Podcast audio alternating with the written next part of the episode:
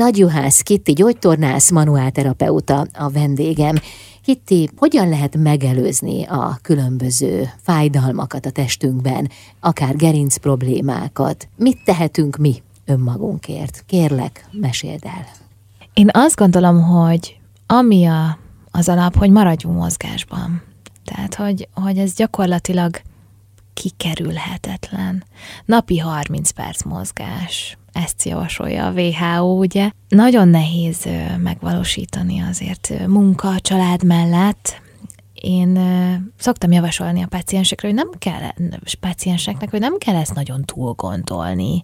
Két villamos megállóval hamarabb szállunk le, ebédidőbe az étteremhez elgyalogolunk és vissza, tehát, hogy egy picit aktívabban, ne használjunk liftet, sétáljunk fel az ötödikre és vissza egy egy, egy meetingre. Milyen szerencsések azok, akik lift nélküli házban laknak, nem? Nem mindig érzik így, de hát hosszú távú így. eredményes hatása van ugyanakkor. Így van, így van. Ami még a megelőzésnél nagyon fontos, ez, ezt mindig az első között elmondom, hogyha valaki fájdalommal jön, hogy ilyen nagyon egyszerű dolgokra kell gondolni, mint például a vízfogyasztás. Tehát, hogy hidratáljuk a testünket, hidratáljuk a kötőszövetet tehát, hogy, hogy igenis egy, egy két és fél liter folyadék az, az kerüljön be.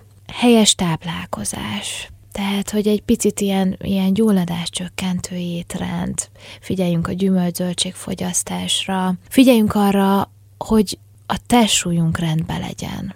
Mert, mert igenis, hogyha ha, ha súlyfölösleges, súlyfölösleg van, a terheljük az izületeinket. Nagyon kicsi súlyfölösleg is, ha jól tudom, már problémákat okozhat.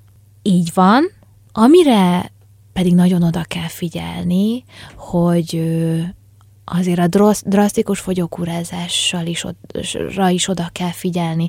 Tehát azt javasoljuk, hogy természetesen egy súlyvesztésnél az első időszakban nagyon gyors súlyvesztés történik, de a mondjuk a havonta két kiló, az egy, azt gondolom, hogy természetesen ez nem az én szakterületem, de az egy egészséges súlyvesztés, amit, amit tud, le tud követni a test és az ízületeink. És hát mozogjunk, tehát, tehát hogy ki kell választani valami sportot, valami, valamit, amit, amit szenvedélyesen tudunk csinálni, amit, amit akár éveken át, ami nem, nem kín, nem szenvedés. Tehát, hogy tényleg ez, az, ez a legalapabb az, hogy akkor elmegyünk sétálni, mhm. de ha, ha valaki nem úszkodik az uszodától, az egy, az egy nagyon jó tehermentesített közeg.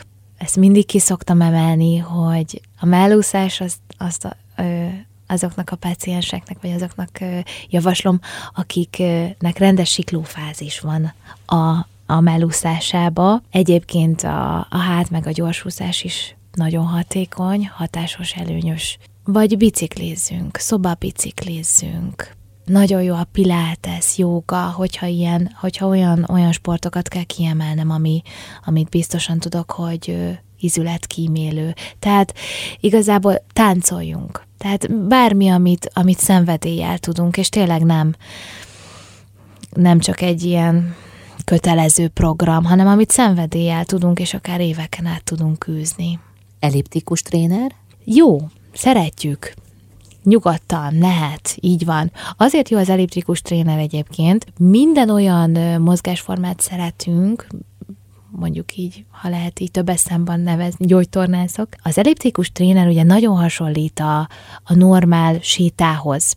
Ugye ellenoldali kartlábat mozgat egyszerre, viszont kiküszöböljük a futásból jött becsapódást.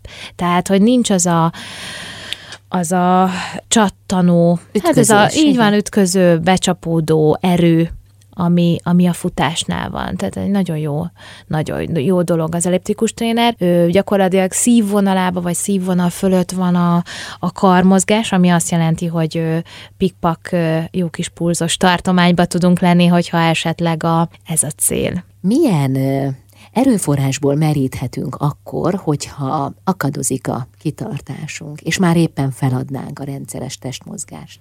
Itt mindig azt javaslom, hogy egy picit inkább lőjünk alább, és egy ilyen megvalósítható, akár éveken át tartó cél, kép legyen a fejünkbe. Nagy Juhász Kitti, gyógytornász, manuálterapeuta volt a vendégem.